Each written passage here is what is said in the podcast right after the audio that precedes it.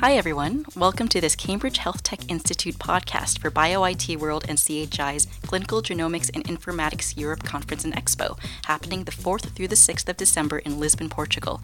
I'm Anne Wynn, Associate Conference Producer, and we have from the Netherlands one of our speakers from the Genome Informatics Conference, Dr. Heidi Carmen Howard, Assistant Professor of Biomedical Ethics, IQ Healthcare, Radboud University Medical Center, and Senior Research Fellow with INSERM of Université Toulouse in France.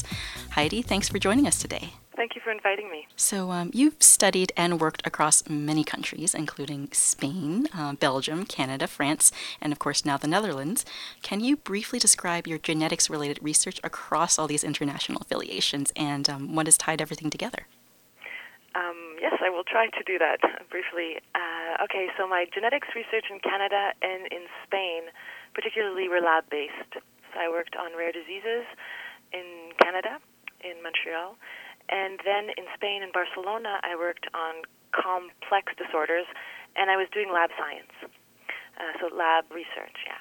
And then in the uh, as I moved as I moved on from Spain, I actually moved on from the field of lab-based genetics into the ethical, legal, and social issues of genetics and genomics. So, in all these countries and all this research, genetics is the link, but I looked at it from a different lens. So, first from a molecular biologist or molecular geneticist, and then as uh, ethicist, I guess I could say. And since 2008, since my time in Belgium, I've been looking at the ethical, legal, and social issues of genetics and genomics, and more particularly direct to consumer genetic testing and public health genomics.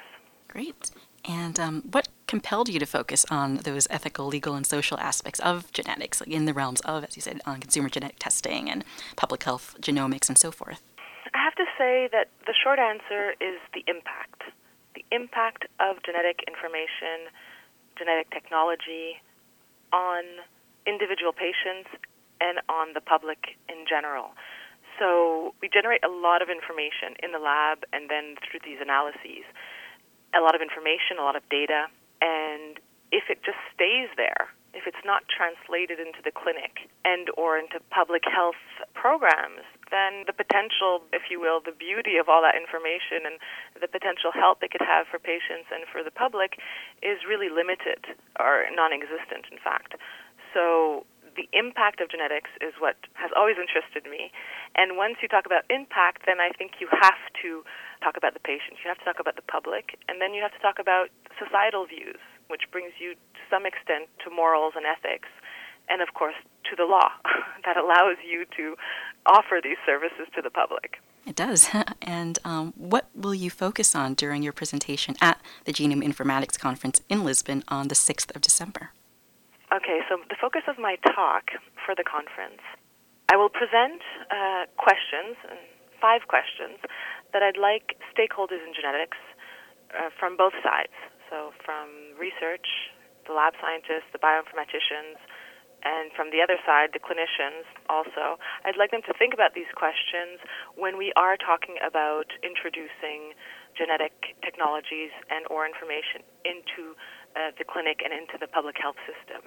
So, what does that mean? It means that, from my point of view, it means that there's been a, push, especially since the end of the Human Genome Project, there's been a push to include more and more genetics, more and more genomics in the clinical setting. And it's almost an imperative. We must use it. And I think personalized medicine is an example of that. And I think that suggestions of applying whole genome sequencing more and more in the clinic is an example of that. I think that direct to consumer genetic testing, including whole genome sequencing direct to consumer, is an example of that, although the latter is not quite in real time at the moment. But um, I think these are all examples of trying to use genetics more and more in a clinical setting or a commercial setting that has an impact on the public and or on patients. And my presentation will be to say, okay, if we want to do this, how can we do it responsibly? And how can we do it in an ethical way? So I'm going to pose five questions and describe them and hopefully have a really good discussion with the audience after. That sounds wonderful, and uh, we're really looking forward to it. Um, so, Heidi, thank you again for sharing your experiences and observations with us today and answering our questions for this podcast. Thank you. We just heard from Dr. Heidi Carmen Howard of Radboud University Medical Center in the Netherlands and INSERM of Université Toulouse in France. She will be speaking on Friday morning, the 6th of December, at BioIT World and Cambridge Health Tech Institute's Clinical Genomics and Informatics Europe Conference and Expo. If you'd like to hear her in person, go to clinicalgenomicsinformatics.com for registration information and enter the key code podcast. The full event takes place the 4th through the 6th of December at the Sheraton Hotel and Spa in Lisbon, Portugal. I'm Ann Wynn. Thank you for listening to this CHI podcast.